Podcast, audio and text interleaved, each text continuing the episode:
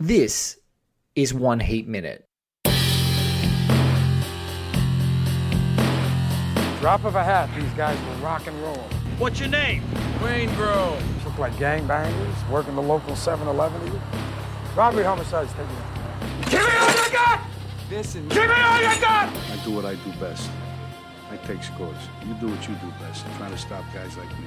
a podcast dedicated to all 170 minutes of Michael Mann's LA crime opus Heat, one minute at a time.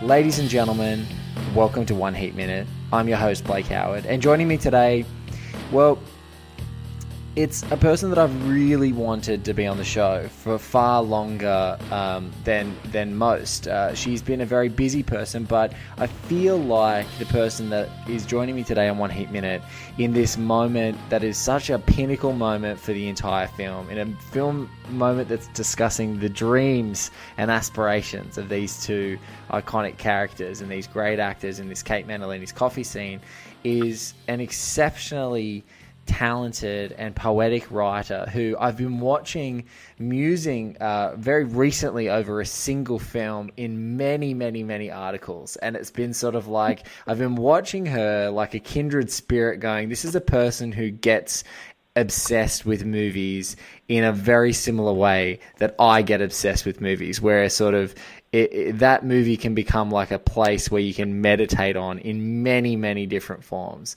That person is Joanna Di Mattia. She is a writer and a film critic, and uh, she's she's even committed thousands of words in a thesis uh, to this very film that we're talking about. And that film that she was obsessed about not Heat, but the film she was obsessed about was Luca Guadagnino's Call Me By Your Name. Joanna, welcome, welcome, welcome to One Heat Minute. It is a pleasure to have you.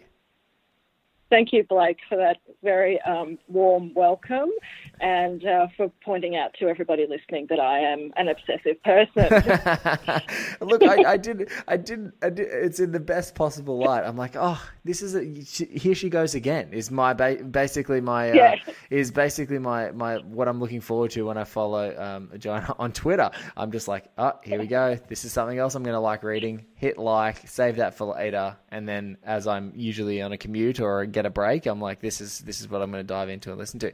But as I said, look, 93rd minute of Michael Mann's 1995 crime opus, 92 minutes exactly, an hour and 32 minutes if you are looking at it on your original theatrical cut Blu-ray of Heat, and uh, we're here. Where you you you've written about this film before too.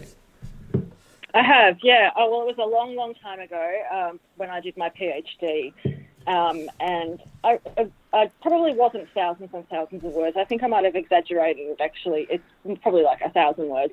Um, and it was part of a chapter that was looking at um, mythologies of uh, white male um, heroism kind of falling down and falling apart in 1990s America.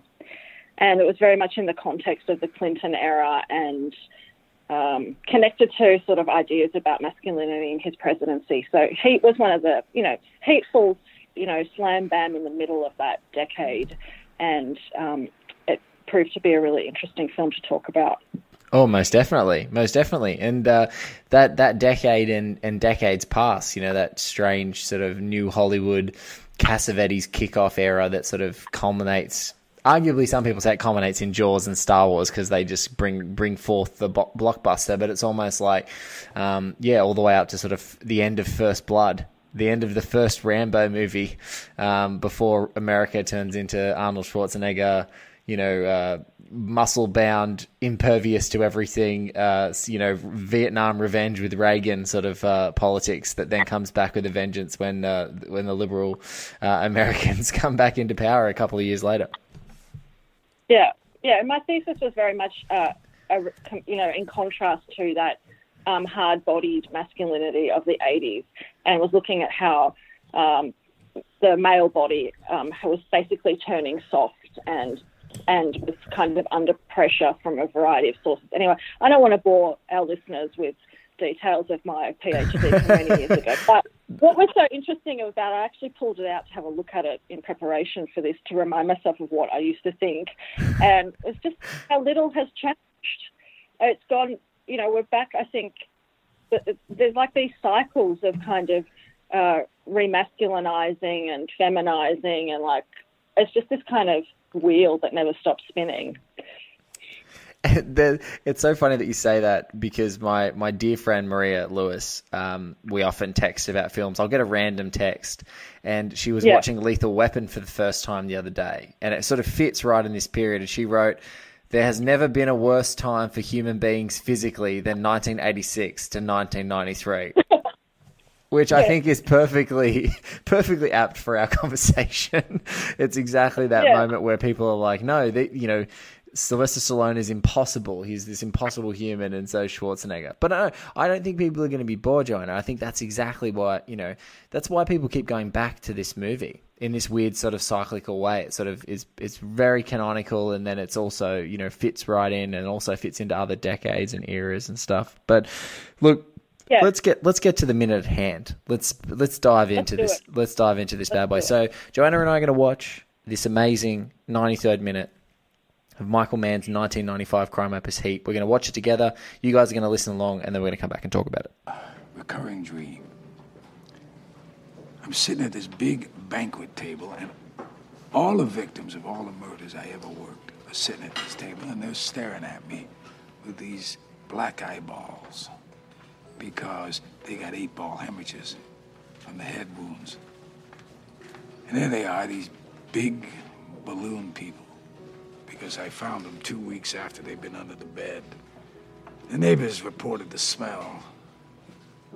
And there they are, all of them just sitting there.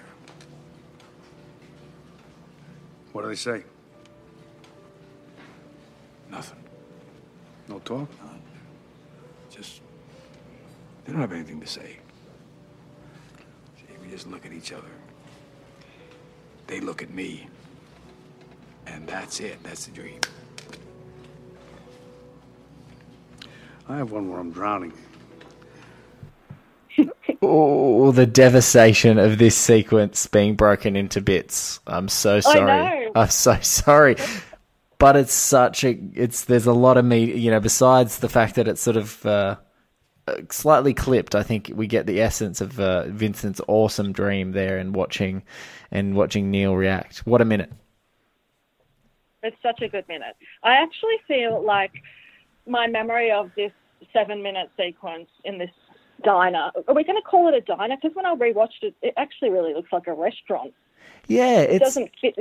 Yeah. it's it's weird. Well, I think call it a diner. Yeah, it's a it's an old school. I think yeah, it's one of those weird things how all Americans call even if it's if it's a roadside restaurant, it's a diner in the states. So let's go with diner. Let's go with a diner. Let's call it that. That way we can talk about other diner movies. Um, I think. um, I think that in my memory of the sequence, this this this part of the conversation is actually the part that I focused on less the first time around. Like I was focused on them kind of exchanging, you know, their kind of um, uh, you know, this is I didn't want a regular life. The sort of part that comes beforehand. I don't know how to do anything else. Uh, and I don't really want to. And then the bit that comes immediately after this, which we won't talk about too much, but you know, talking basically about what's going to happen if they ever meet again. And I think I realised in watching this over and over and over now, um, in preparation to come and talk to you, was just how how portentous and important this kind of conversation about this dreams really is to the way that it um, connects to other bigger themes within the entire film and the way it kind of magnifies the the melancholy in the movie that you know is running through it from the beginning but I think starts to sort of explode after they've had this meeting together. I mean, there's so much to talk about, even just external to this particular minute. You know, in do you want to talk about the iconic nature of this scene, or is that something you're going to talk to everybody who you talk to about their minute in the diner about, or I, think I think we can talk about it many times, Joanna. This is what you. this is as much about me getting to talk about this with you, but I, I think like let, us start with the first point before we get to the iconography and and, Sure. and how Sure. and how that is. I, I absolutely agree. I love this as a portal into these two actors as performers as much as into characters because it's really the first time that you get. Uh, I want to say like unadulterated vision into how these men perceive these men that they're portraying. And so I, that's what's so beautifully organic about it. The the the entire dream sequence that we're sort of talking about here, and we, we get to sort of ruminate on the beginning of, was completely fabricated by Pacino and De Niro in their rehearsal. This was something that these guys brought to it. I, you know, they had a feeling. Um, I, I think it was mu- more Pacino that came to it, saying, you know, in this moment, I feel like it's right for for us to talk a dream sequence, and he sort of ad they ad libbed this sequence, and so I love that this is the way that this is the haunted nature of Vincent Hanna's character that sort of anchors all his crazy polarity that he's like bouncing between in the entire film. And then we just clip it off so i won't you know uh, won't examine it too much but it's it's this you you get to sort of also see a bit of the agency the weird agency in neil where he's a person who's drowning and he has to wake himself up because God forbid anyone else could wake him up to be relied upon to wake him up from drowning. like even himself, he has to save himself, which is sort of this weird contradiction in itself. So yeah, it's this. I, I love it more and more because of how. I feel it's so organic. And I, I love that even just so beautiful around De Niro's delivery of going, what do they say?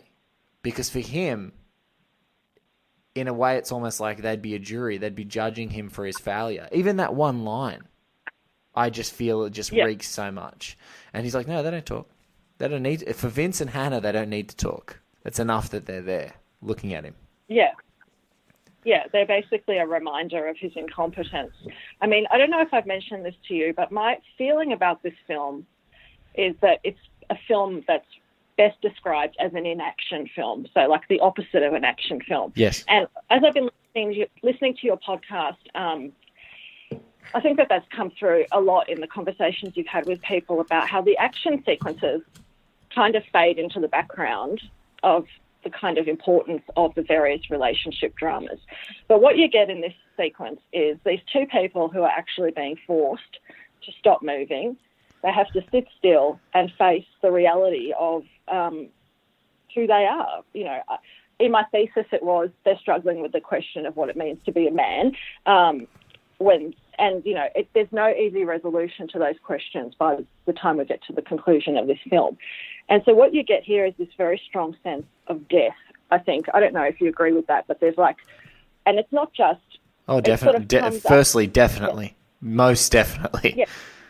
I mean, it comes up first with this dream, but then and the conversation, then they then finish off this scene with. But it's like, and that's just driving. Then I think right to the sort of end of the movie. Um, this idea that it's uh, where they're going is very much fated. You know, there's a fated ending that's kind of. I mean, I, I don't think that we want to read this his Vincent's dream as kind of a parable so much No. as it's it being about the kind of mood and the atmosphere it creates more than anything else. But there's this very strong sense that these two are destined to to meet again, and that it's not going to end well. Yeah, so it, I, I I agree. I think there's this weird. Um, again, it's another one of these things that these guys uh, have they've manufactured, which is so it just it's it's it's like um, you know they talk about it in writing a lot, where it's like the muse is speaking to them, and I feel like these guys are so dialed into what this movie thematically is trying to get across that it's almost like the muse of the movie is talking to them because for Vincent, for Vincent, he's he, you know as a professional, his his death, his failure is the death of others, and for Neil as a professional criminal, his failure is his own death. And so Yeah. it's this great, you know, it's that it, super, super archetypal, and sometimes it would be you could you could imagine it being very, um, uh, uh, sort of tacky almost in in execution if if you just sort of wrote it down on paper what these dreams are about. and how they were meant to make the audience feel or how the actors wanted the audience to feel about their characters or what the director was trying to come across with. But there's just something about the way that it sits in amongst this scene as this moment of pure confession. Like eh, the other bits are, I know about you, you know, sort of feeling Yeah. each other out. It's like the beginning of a prize fight. You know, they're just sort of dancing around, testing each other. And this is the moment where it's just like, this is everything I've got. This is everything about me. This is my personal philosophy. And it, there it is.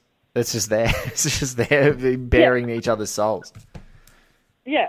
And, you know, then you've got this kind of extra textual level where you've got Pacino and De Niro clearly like, you know, they're two actors that seem to share a very secret language between themselves in this scene. And, you know, just to go back to that boxing metaphor, they're like two boxers who fought each other before. I mean, they never have acted Yes. together. Yes. We all know in a scene in any film until this one. But you know, their career trajectories have followed basically side by side. They're often talked about in the same breath, et cetera, et cetera. So they, they know each other's moves. And, you know, you do get in this scene, contrary to popular opinion about Pacino being all bluster and, you know, frenzy, I think you get a distillation of both their performance styles perfectly in what they're doing when they face each other face to face here. I love that. I, I love um, that that extra textual layer they're spoken about in the same breath, and I love that these two characters know each other's moves, and these two guys know each other's moves, and I just love the that layering. It just packs on top of it. So for me, when when you get those brief moments where there's a wry smile or a or anything, they just like they just sing in this scene. I'm just like, oh my god, this is you know these guys they're like every they're just like a this echo of like every character they've ever played are sitting across from one another in this just because like Yeah. you can't see any of it. I know it's i know it's not overt. They're definitely not doing any winks um uh, but uh, i think i think michael mann knows how powerful it is that these two guys are just sitting here. And I, and I, one thing joanna you said before which i really liked was again they can't move you know so the the the being able to sense each other's moves in this scene from a character perspective um, the inaction you know these guys are all about movement the frenetic pace the swagger of vincent hanna the the cold calculating constantly checking the exits of neil mccauley but the fact that they're like locked in this little box of this diner um, it, it, it then sort of they know they have to know each other's moves in every expression and I think there's just such an also wonderful parrying that's happening with all these expressions and looks and you know glances and you know musing sort of pondering looking off into one spot. And then I, I just love the the pause that Pacino does. And then you know De Niro writes the ship you know? What do they say? Yeah. what do they say? Could have gone on for hours that scene but he you know kind of ke- keeps the pace. What do they say? So great But when you first watched um, Heat, were you? I often have wondered whether people were underwhelmed by the fa- you know by this scene by you know what were we all really I can't really remember what I was expecting you know after the hype of oh you know the two of them are going to be in this scene together the first time they've ever been on screen um, and I wonder if people felt underwhelmed because you know the way that we're kind of our gratification is delayed, you know, to this just past the middle mark of the film, and and then we get to this moment that's just so low key and so quiet, and there's no flash and there's no showiness, and um, I mean, I think it's perfect, but I, you know, I do wonder whether people felt like really let down by it. Yeah, I, I don't, I don't know. I think every person I've spoken to so far, I don't think anyone's ever said that they, if they were disappointed, that it's susta- it was a sustained disappointment. Because maybe it was the way that the film was built up that we were going to get. I think way less about the scene and way more about um, the time. A lot of people were craving these guys to be on screen for a long time. And then when Yeah. they when it wasn't, it became sort of like, oh, I wish they were on screen for more. But when they see it as the work, they're like, wow, that movie was great. And then they go back, and this quiet little diner scene becomes like this seminal moment in cinema. And they're like oh this is the best. Like this is a this is a, a true face off between these two guys. And it's just so it's it's it's just a beautiful synthesis of everything that they've got in their performance styles up to this sort of peak of their careers. And it's just it just works. So yeah i i, rev- I did it in reverse. You know i was a young i was a young sort of teen when i first saw heat. And um I didn't. I, I knew these guys. I think I'd seen a couple of their big films, um, being a bit of a film nerd at the time. But I, I, I, I had to retroactively get how important it was. So when Yeah. you sort of dive down each of these guys' collective resumes and then see where it comes out, the thing that always stuck with me, though, Joanna, exactly what you said is, I just was stunned by how perfect this scene was. I've just never not watched. I've never not watched this scene and been in complete awe. And you know, you and I watch plenty of films, and even plenty of films where just a basic conversation happens in a diner or whatever the case may be. And I don't think I've ever sat down for seven minutes and been more riveted and just blown away by a, a, two people talking, and and in sometimes talking about their dreams. Like it's exactly Yeah. in this minute. Then I then then then this movie, and so I think that's a testament to these guys because they're just doing it's loaded with and and uh, and any interaction you see or and I'm sure you've heard about these films oh it's you know the next heat or it's influenced by heat. I'm just like stop. Just please.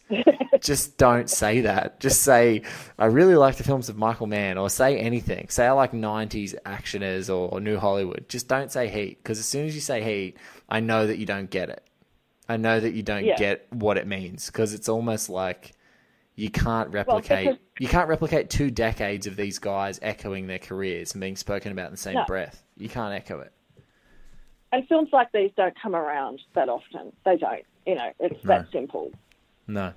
At, at, at every level, even, you know, external to Pacino and De Niro. But yeah, I mean, let's try to. I know you've been doing like a, a sort of fantasy recasting, but I can't imagine two, two actors today, you know, who maybe maybe they've they've had careers that are like maybe ten or fifteen years long or twenty years. Let's give it that. Who've sort of come up side by side, for whom I would feel the same level of excitement. No. Were they to sit down and have a cup of coffee, you know? No way. I completely agree. No, and, and this is my pro- this is my problem, Joanna, and I'll reveal it on the on the show. There will there is going to be a bonus episode of One Heat Minute where you know some all stars of the of the show, Garth Franklin from Dark Horizons, Stu Coote from Cinephiles, you know a few of the key guys. We're going to sit down, and some friends of the show are going to come along and do a fantasy recasting. I've had my little template, thanks to Mr. Garth Franklin, to like start filling in our decades because we're going to do it by decade um, because we think that'd Oh, be yeah. fun. Sort of seventies, eighties, you know, um, skip the nineties, head into the two thousands, and then you know modern era every sort of ten years. Do a few different fantasy casts. And I just I'm ex- I'm stuck exactly on what you say because I think every other piece of casting you can do based off of who these two guys in the middle are, but there's really and yeah, I just do not know. And, I've just thought of one pairing, but now it's impossible because one of the actors has passed. But I would just think if you were going to do actually two, if you were going to do a, a Heat ripoff um, or a parody of Heat in maybe another decade and put Simon Pegg and Nick Frost across from one another, like you know, as the parody Pacino and De Niro, I would just eat that up. I would watch it every day. Like I can imagine that would be outstanding. Um, but the only other two I'm just thinking of off the top of my head is like imagine a Keanu Reeves sort of River Phoenix. I don't know if River Phoenix ever, you know, Pat, Keanu Reeves, Patrick Swayze, you know, coming back from Point Break, doing it like 20 years later. But I just can't think of two people I care Yeah. about enough to be in that scene. Like, especially not in a modern context. I'm like, I have no desire to see any of these people on screen uh, against each other. No. It's just, yeah. I mean, I don't even know how to talk about it because I just can't see it, you know? Yeah, it's like I can't, I can't, and I mean, I'm, you know, I'm fairly, as you know, obsessed with actors. Um, look maybe in look maybe in 30 years it's an Armie Hammer Timothée Chalamet like you know like i mean i know the ages are different but the showdown could still exist it could. But I still don't think it would work. no i don't either i don't either but we can imagine. We can just dream. That's a nice little. Uh, th- but yeah, honestly, I it's so tough, especially when you know all of what we've discussed so far. It's so tough to think of who could who could handle this scene. No, no one. I love that. No, no one. Okay, guys, uh, that's uh, job's done. Fantasy casting is done. Yeah. Um, all right. Maybe we should move on. No, we can. We can move on. We can definitely move Yeah. on. So, um, let's talk. I mean, we've sort of stumbled into it because we talked about it with the fantasy casting, but um, you know, when this moment, when this moment happens now, um, you know, and, and I'm sure you've seen a lot of these Heat clones. Do you think? What, what do you think about how this film is now placed in sort of history? Because you, you talk about it in your thesis from a, the, the the sort of portrayals of masculinity perspective. Funnily enough, I did too in a thesis talking more about Yeah. th- that as well, like it- portrayals of masculinity. But I was focusing on this and the insider, sort of We both. I heard we both had a debt to Susan Jeffords in our work. Yeah, remasculinization, Yeah. right? Yeah, Susan Jeffords, Yeah, yeah. amazing work, amazing work. But it's yeah, it's, it talks about those cycles. But where, what do you think has made people come back to this movie besides obviously the iconography of these two, you know, amazing actors finally going toe to toe? What what do you think part of it is? Well, I think the very big part of it is just that it's a supremely well-made film. I mean, Yeah, um, I think when I rewatched it in preparation to talk to you, I hadn't watched it for quite a few years, and I think what struck me yet again was there's just not a dull moment in this entire film. It's No. long, yes, I think we've established that. Um, there's, there's no, but there's no moment that's not interesting or um, you know, well paced or whether dialogue ever falls flat. There's no performance that lets down the film. You know, it's just, and and then I guess thematically, I think, I think it's because of the characters, and I think it goes back to this idea that actually at the end of the day, it's a character drama, you know, with some criminal, you know, heist elements kind of put in for good measure. Um, you know that these are people who they're kind of recognize they're recognizable American archetypes that we know from you know we know from crime films we know them from westerns we know them as these kind of loner men and they just I don't know they just don't cease to be boring. I mean I know we're not supposed to be interested in films about men anymore at all um, but but but you know we are and I don't know I'm and and I think I'm it's sure I, I know the answer to it. I just know that I think when a film is a great film, it doesn't, you know, it is a part of the cultural moment in which it is birthed. yes, But you know, this story, this story obviously was percolating for Michael Mann well before 1995. yeah. Um, so you know, we read it in that context, but I don't think when a film is a great movie, it's a great film. It it exists well beyond those boundaries. And, and it also, I think, like you said, for all the the drama, and we love people. Uh, Michael Mann in this movies loves arguments that happen in a lot in a big volatile way, and then he also loves arguments and confrontations that are extremely civil. And I think he twists around your expectations of the arguments that are going to be really civil and the arguments that are going to be really volatile. Like the, my favorite one, Yeah. probably in the film, the great argument is the Justine, um, Justine and, and Vincent when he leaves her um, after the the celebration and party at the nightclub with friends because she doesn't want to ruin anyone's night. Like Yeah. that's just amazing. But I think I think you're Yeah. right. It's this it's this centerpiece that that that that great premise of what would happen. You know, we're, we're so obsessed and and we've kind of been in. Uh, um, like programmed with the cat and mouse uh, just that pulpy cat and mouse cop v crook, you know, investigator versus serial killer. You know, take it through all the different genre variables. Like it's all there, um, and there's just something so outstanding about when the villain and the villain and the good guy or gal is sitting sitting across from one another, just having a great old chin wag. Happens in Hannibal, the TV show, Silence of the Lambs. Like Yeah. people just eat it up, and in this sense, it's like we know that there's like a fatalism to what we're doing. Like we're, this is going to end badly.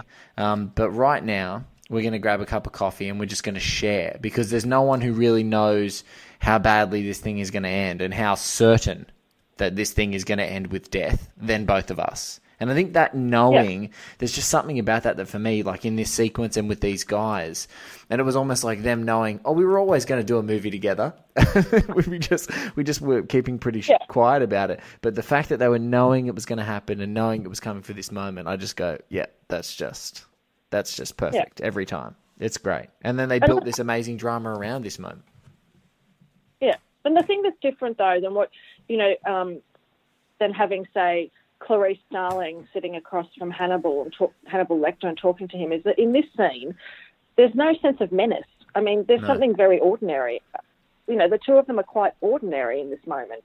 Um, and I think what you know what Mann gets to there with both of these characters, and which permeates it from beginning to end, is that they're very human. You know, and that's what interested me when I wrote about the film was that they're not these kind of hard-bodied heroes.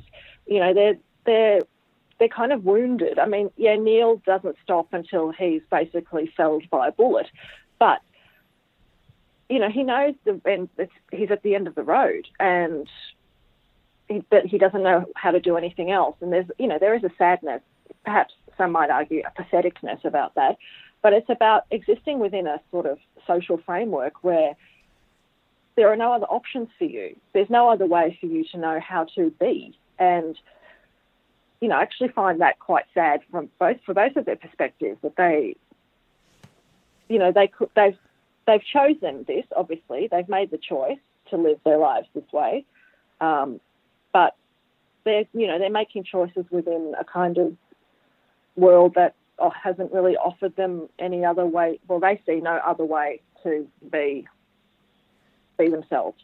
And I think that made no sense. But, no, no, it do, no, it does. It's. I, I think you're talking about that's where it becomes its most relatable too. It's like because people have this certain approach where they're like, you know, I can't imagine doing. You, you know, you hear about with people with careers, you know, and you know, I got a fr- got a fr- yeah. got a friend who works with his hands, and he's a metal worker, and he had a really horrendous back injury. And I remember even you know talking to him, he was just like, there was a point prior to his you know mapping out a rehabilitation plan that he was going to have to change jobs. And for this guy, yeah. like changing his entire life of what he loved doing and you know everything that he built his life around and how his family worked in that in that sense you know changing that was like was almost like death i don't know how to do anything else like i don't well, and, and, i don't yeah. want to do it and i don't yeah, I don't, I don't, I don't want to do yeah. it. And uh, I think that that's yeah. what's so great about this moment is they've got this relatability, but people who are professionals and have profession and professional obsessives, and I think right now in 2018, there's like, you know, I think our generation, and I'm no, I'm talking to you because of how how um, how passionate and how you know ferocious you are with your own work ethic. It's like it's we re- we can relate to obsessive behavior when it comes to your passions and when it comes to work. And so you see these guys going, I don't know how to do anything else and I don't want to do anything else. And even I know that it's probably going to lead to my demise in some sense. Uh, yeah. You know, and for us, it might not be being felled by a bullet, as you said, but it's like there's something so deeply relatable that you're just completely and wholly drawn in. And I think this is, you know, for all the really cool stuff that are, that is around this minute, the 93rd minute that we're talking about, um, the the cool, you know, very very archetypal but equally awesome, you know, you know, I will not hesitate, not for a second, like that stuff. There's this yeah. r- deep relatability of like I'm motivated, I'm motivated by the fear of failure, and I'm motivated by fear of running out of time to do what I want to do. Like everyone yeah. can relate to that. Yeah. Yeah. Should we return to the minute? Let's do it. Let's do it. Let's get to this yeah. minute. Let's get let's let's uh let's get to this minute. Which uh let's talk more specifically about what would you like to cover specifically? What have we missed, Joanna? What did you want to cover? Uh, well, I really want to talk a bit more about Al Pacino as an actor, and also just about the location of the diner, which I find is quite interesting because, um, I mean, you've probably, I'm sure you've seen Thief, Michael Mann's first film, and yes, and for me, like the most memorable scene from that entire film is this 10 minute diner scene that happens there. And it's just really beautiful. Um, between James, Caan, and Tuesday Weld. Yep. Yeah. Great scene. Yeah. And, you know, th- I mean, it's very, very different scene to this. Um, and it goes for like 10 minutes. Yes. Um, and, and it still feels quite, it feels really, it feels longer. It feels quite expansive, but it's really quite raw. And again, it's these two people with nowhere to run. Um, and the space, the diner becomes a space for them where they can come clean and bare their souls and they share their fears and their hopes. And, um, you know, by the end of that scene, their differences are diminished and they're, they're a lot closer than they were from the beginning and, you know, ends with this wonderful close up on the two of them holding hands. But, um, I mean, and that and that and that and that diner sequence to talk about the significance of the location is a is a diner that's overlooking like a multi-lane freeway. Like Yeah. the cars are streaming past. So it's like all these, you know, it's this great conversation about, you know, what what they both want out of life and people are just the highway of all these dreams and all these lives are sort of streaming past them. And it is I I, I like to think of that particular scene, that 10 minute sort of wonderful like essay on a relationship is almost is almost sort of done and contrasted and ruminated on and, and, and expanded and twisted and tweaked in like seven scenes in Heat. You know, it's like Yeah. these different interactions yeah. with all these different people. But in, in, in Thief, it's so focused, it just does it for one couple. Yeah, exactly. I mean, it's the diner. What's interesting about diners, um, as they kind of recur in other films, and I've, I have written an essay on this, so that's I guess why I'm fixated on it. Um, is, you know, it's this very neutral territory, and I think it's interesting in Heat too because I think there's a moment I can't remember if it's before our minute or I think it's before our minute where Pacino's kind of uh, fidgeting a bit in his chair, and there's a kind of a reaction shot from De Niro's character, from Neil, where I think he must be thinking that Vincent's going for his gun. And I think I've read like some commentary where people have interpreted it as that, and I always think, well, why would he pull his gun out in the middle of a diner, in front of all of these people? Like, you know, this is like a, it's a safe space, really. It's you know, it's not like they've had a meeting under a bridge in the dark where no one else can see them. You know, they've gone to a public space where, um, you know, where they they're basically insulated by the crowds around them who you know are very irrelevant in this scene and basically disappear the further the frame tightens around the two of them. But um, I lost my train of thought. No, no. Um, you're so talking about the diner and the and the concept that Vincent would ever pull a gun. Yeah, I've never, I've never had an inclination in this scene whatsoever that Yeah. Vincent would ever want to pull his gun. There's a sequence in the eight, just in the round in the 89th minute. It might eclipse the 88th as well, where Vincent is approaching the car, and I think in that moment he he assumes that Neil is very good, and I don't think that in any way he thinks Neil is going to pull his gun, but he just can't be 100% sure. So instinctively, he sort of walks up, just nursing, if you like, the possibility. He's nursing his gun like it's nursing the possibility that something is going to go down. And as soon as he sees Neil and realizes that Neil's kind of confused and confused and sort of the, the fact that they're now face to face, um, uh, then he then the, Yeah. then Vincent is like he's wanting to make him comfortable. I've always felt he's like, hey, what do you say I buy you a cup of coffee? Follow me, like, Yeah. and it it's sort of like this weird, very very gregarious version of himself just in that moment to sort of go, hey, I'm not, a, I'm pro, you know, I'm not going to shoot you. No part of this scene ever makes me think that Vincent's going to pull his gun. Never. It's, Yeah. It would be, it, it would almost be a different character. It'd be a different movie. It doesn't belong in this movie. Yeah, I mean, I totally disagree with anybody who's written that. I mean, I just, I think it's just made up in their own minds. But, um, you know, the thing that's interesting about it is this space is a safe space that enables communication. So what, you know, when people sort of sit across from each other, there's something almost slightly confrontational about it. But the entire scene opens immediately as the opportunity for disclosure, and that's kind of the key dynamic there. And you know, you see that I think it kind of hits its peak at this minute that we're talking about because as soon as you start talking about your dreams, you are, you know, you're, you're touching on something that you don't really understand, you don't really have a full grasp on. You're revealing a new level of vulnerability, I think, too. Mm. Agree. Definitely. And I think you let's let's dive straight into Pacino's performance here. It is such an effortless and calm and organic performance from him. And I totally agree. You said way back at the beginning of the podcast, so many people sort of malign his performance as being all over the place in a comparison to a very still Robert De Niro, Neil McCauley. But I think the I think his performance is just so on point because it's so reliable, so reliant on the characters that he's performing to in character. Um, all the crooks, you know, he just seems to turn into like a manic lunatic around criminals, but it's just to keep them completely on their toes and keep them off balance so that he can be maintain control. It's very controlled performance, I think.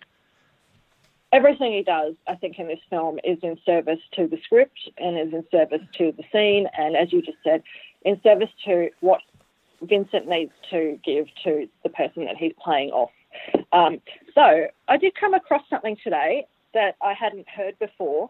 Um, there was a Q&A that was done with Christopher Nolan, um, I think it was two years ago, on the occasion of the 4K release of the film. Yes. Um, where Pacino was revealing uh, an element of the back, of Vincent's backstory that you know he built up this backstory that we you know didn't necessarily have kind of elaborated um, within the film where he basically decided that Vincent was somebody who was using cocaine a bit on the side. Yes. And that that would explain some of his more, you know, frenzied and kind of jumpy moves. Had you heard that before? I, I had, and, sure and have. I learned that at the same Q and A. It was the it, it blew up, and I think this is maybe my Google alerts for Heat and Michael Mann, but it blew up, blew up uh, uh, alerts at the time saying that they'd had that. And there's even a scene in the film um, where you would remember he he's going to see. Um, he's going to see Albert Torena and his brother Richard, played by the awesome Tone Loc.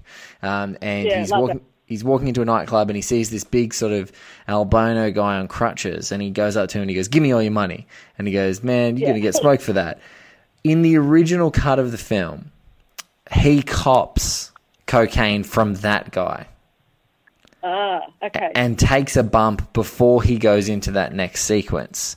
And so I think what what Mann had talked about was that this guy maybe had a drug habit to sort of continue to fuel his like you know crazy mania of staying up all night like just being a guy who just Well- stayed up all night all the time and just could go days and days on end sleep.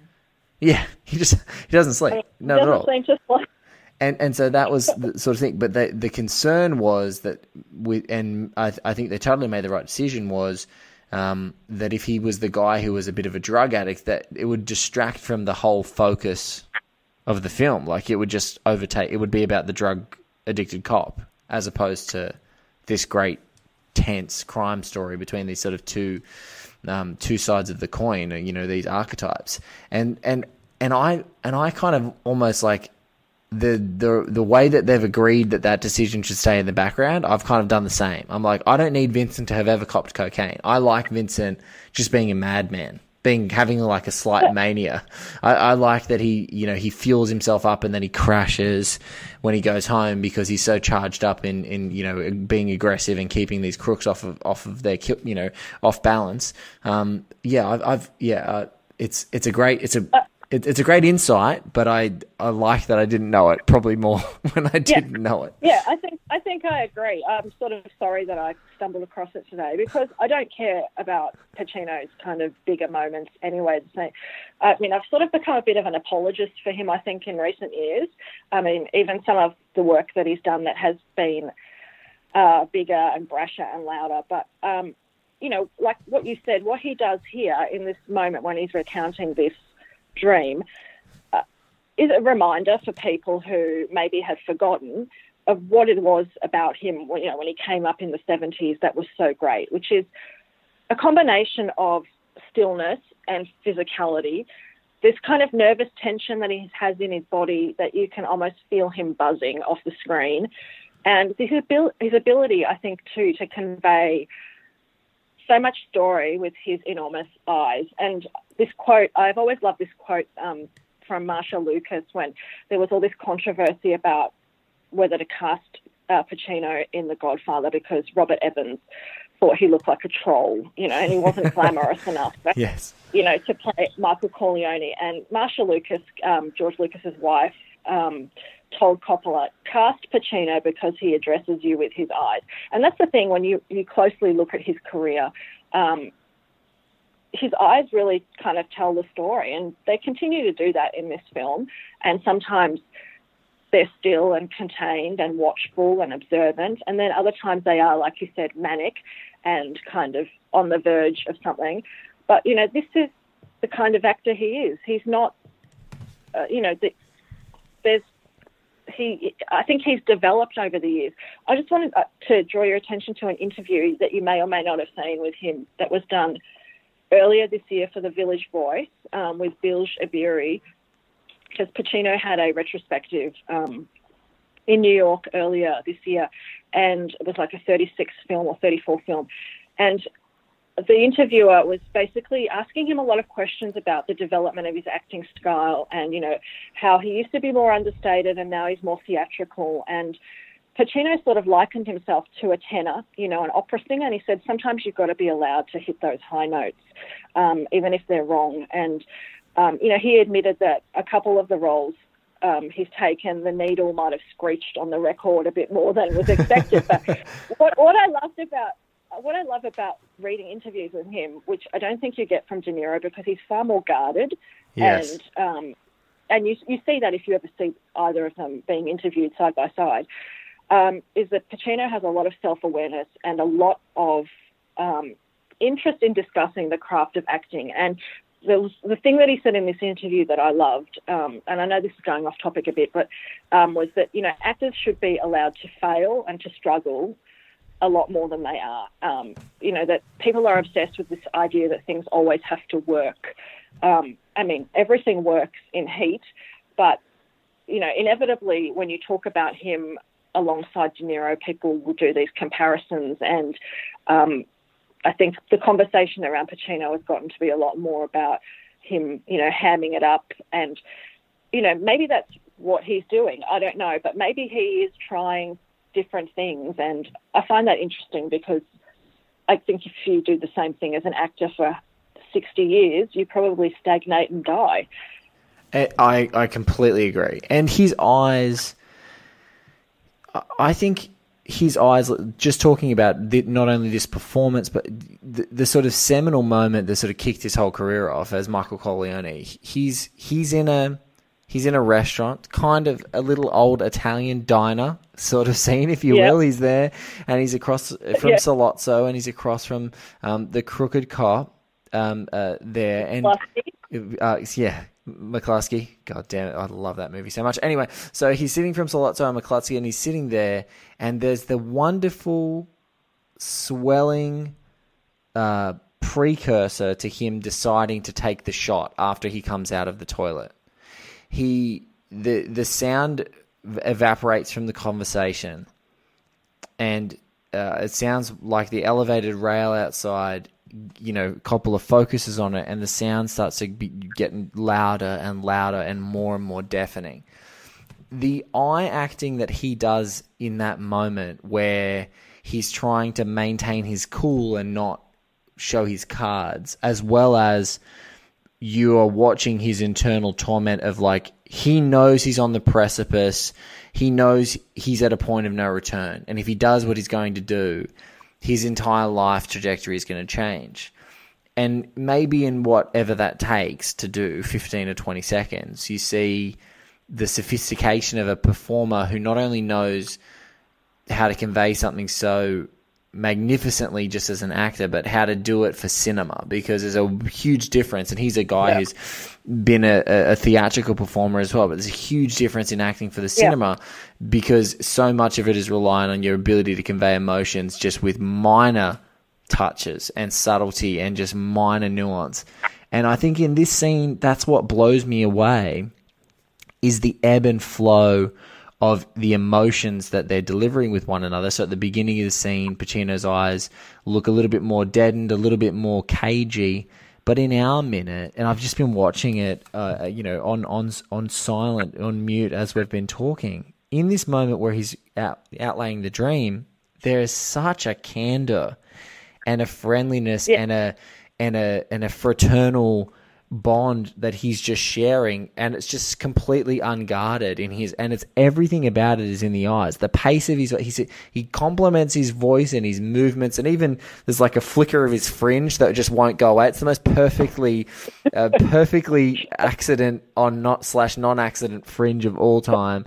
And he's just it's almost superman level. That's how good it is. And it's just it's there and he's just so unguarded and it's so perfect. He just looks and the there's like this intense sharing between them and focus and, and attentiveness to each other's eyes that you're just like how many actors can even do that who can even access this and i think it's also uh, the great directors that he works with allow him the canvas to not have to do it completely physically and go completely crazy. He can sit at a table and be intense, and it sort of feels a little bit more muted than say something like The Devil's Advocate, where he's like going over the top all the time instead of just being focused. Yeah. You know, stuck to a table, stuck to a, a pew in a church, stuck to a you know a side a ringside seat in a uh, you know. There's those moments that really sing in that movie as an example, and that's one of those ones that the record scratches. I love that analogy. Um, but yeah, in this That was very but this take, speaking of perfection, this is the 11th take of this scene Yeah. that we're seeing on the film. So it took 11 times to hit this pinnacle that we're talking about right now. It took 11 goes to hit this exact, you know, organic feeling conversation. Well, I hope that I'm pretty sure they chose the right one. I mean, sometimes it's not because you know take five was terrible. It's that take eleven has got something in it that's you know maybe just a little deeper. I Oh. always would love to see. I, um, I when I interviewed Luca Guadagnino just to talk about Call Me by Your Name, Yes, completely I knew it was going to happen, I- and I love it. No, no, I- I'm just kidding. I'm just kidding. Thank I you. Asked him, I asked him how many takes did you do of the final, um, the final scene um, when Timothée Chalamet is staring into the fireplace, and you know he said, well, we took, we did three, um, or did he say we did seven, and we went with the third. I can't actually remember now why I've brought this up, but no, what he told me was that in every take there was something good, but the one that we chose just felt like it was the right take. So it's not. I mean, I'm just saying this to say that doesn't mean that the others are necessarily dreadful. No, it's it's but it's about it's about I think it's about the the transition of emotions. Because I think that Yeah. your the scene that you Well, that, by that- the eleventh take, they're exhausted. You know. yeah, So, you would think that. You didn't think, they? They shot this in the middle of the night too, and he does. They do have that. They do have a look of tiredness about them. I think the two of them. Um, and you know, when you get tired, when you're tired, you become.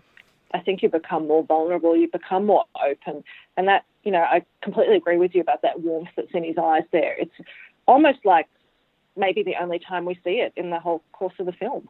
yes, there's not another moment where actually there is. There's one moment that maybe he's equally as warm, and it's when he's admitting to Justine. She's like, "Could we make this work?"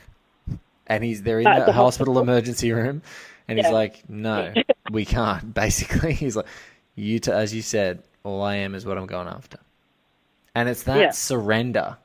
You know, tiredness, surrender of the the fact that the relationship is over, surrender to the fact that he's a professional obsessive.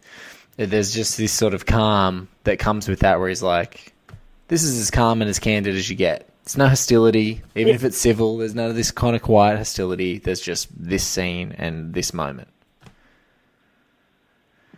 Well, ladies Yeah. and gents, Joanna Di Mattia, thank you so much for being a part of One Heat Minute. This has been an unreal conversation, and thank you for bravely putting your hand up for one of these seminal minutes. I think a few people have been pretty fearful of tackling it, um, so they haven't Oh, asked.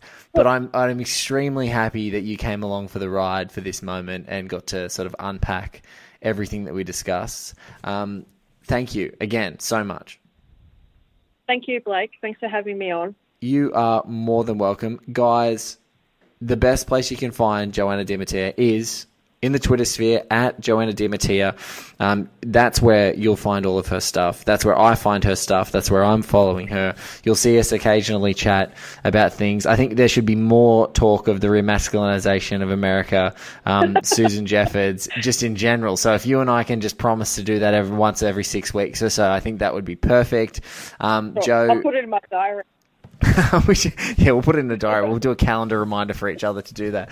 Um, guys, uh, Joanna writes all over the place. Um, Senses of Cinema is where you could probably see her most recent stuff. Kill Your Darling. She freelances for The Age if you're in Melbourne. Um, you'll see her at stuff. She's recently in uh, Screen Education uh, for one of her other pieces on Call Me By Your Name.